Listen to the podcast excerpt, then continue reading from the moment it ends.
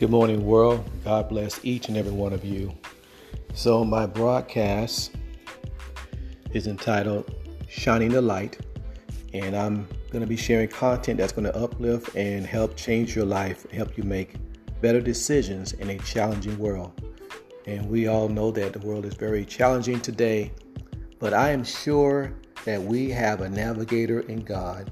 We have a navigator in the Holy Spirit that can help us to do what we need to do in these challenging times.